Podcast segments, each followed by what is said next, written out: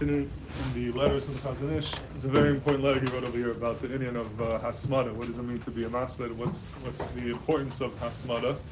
And he explains that the um, he says Lilmod Sha'akas Lahapsik Sha'akas Ukiyim Hatayu Hafis If a person learns for a couple minutes and he stops learning and then he goes back to learn again, so that is uh, it's giving kiyum, it's giving existence to nothingness, to uh, to uh, a, a, non-entity. He's saying to, to learn and stop, learn and stop, learn and stop. Even if you do that all day, you never actually learned a uh, substantial amount of time. The kfiyas, bertzifas, consecutively, that is uh, that's considered nothingness. So it's taken away from the whole essence of what learning is. He says, It's like a person would plant his field, and as soon as he plants the seeds, he takes, uh, you know, he floods the seed with the field with water, and all the seeds get washed away. So you're you know, when you're learning, you're planting, you're planting a little bit, but then as soon as you stop, that's like destroying what you just planted. The, only way to have kiyum to your learning is if there's some type of uh, substantial amount of time where, where, it's done straight consecutively without interruptions. He says that um, ikar halimud hu hatmidi v'habilti nefsek. The ikar part of learning is to learn constant, consistently, to learn straight without stopping. In other words, hasmada is not so much about learning every day. That's that's a different issue kaveh itim but asmana is within the learning that you're doing, it has to go straight without interruptions, without without stopping, and that is the essence of learning. The essence of learning is to, to learn straight and not to interrupt. When you interrupt, it's not just uh, you, you're losing out on a milo, you're losing out on a luxury, but it's taking away from the essence of what learning is all about. When you learn straight, that's uh, what brings you kedusha, tarasa, crime, crime, asap And when you learn crime, crime. The Gemara says you learn a little bit, then you stop. When you learn and you stop, you uh, you're not going to end up with anything. You're going to end up with uh, ruach, just with uh, with hot air. And he says a person has to come up with eitzis and tachbulas, how to be able to be kind of hasmada in his learning.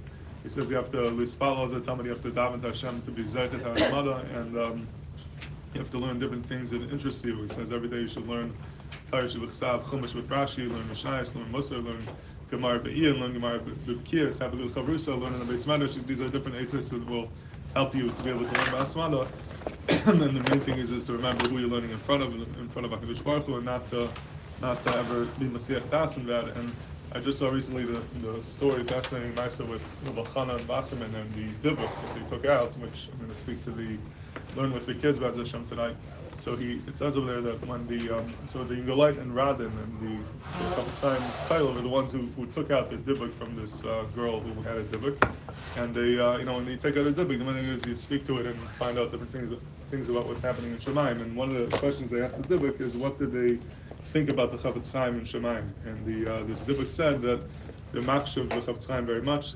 He's considered like a Tana and uh, specifically their machshav is hasmada and lima, is hasmada learning. And um, I think Baron Leib pointed out, he said that, you know, the Chafetz Chaim was a person who was uh, Kodesh Kadashim, the Hadar, he never spoke Lashon Hara, he, he was, uh, you know, his Midas and his Tzidkis and, and uh, all, the the things that he had, out of everything, the one thing that they pointed out in Shemaim, the was kasha, was his hasmad and learning. And he said that you see that that's really the most kasha thing in, Sh- in Shemaim, what level of hasmana do you have? That's something that's not totally on your kishreiness or anything else.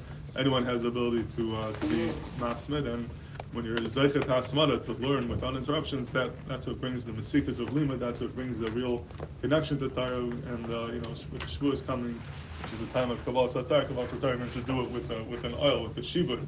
Where when you learn bahasmana, that means you're not just learning when you want, but you're you're doing it as uh, Evet talking to Shparchu, and we should be zeichet to learn the hasmana in a way that will be zeichet to be makabel Torah with the real Mesikas HaTorah.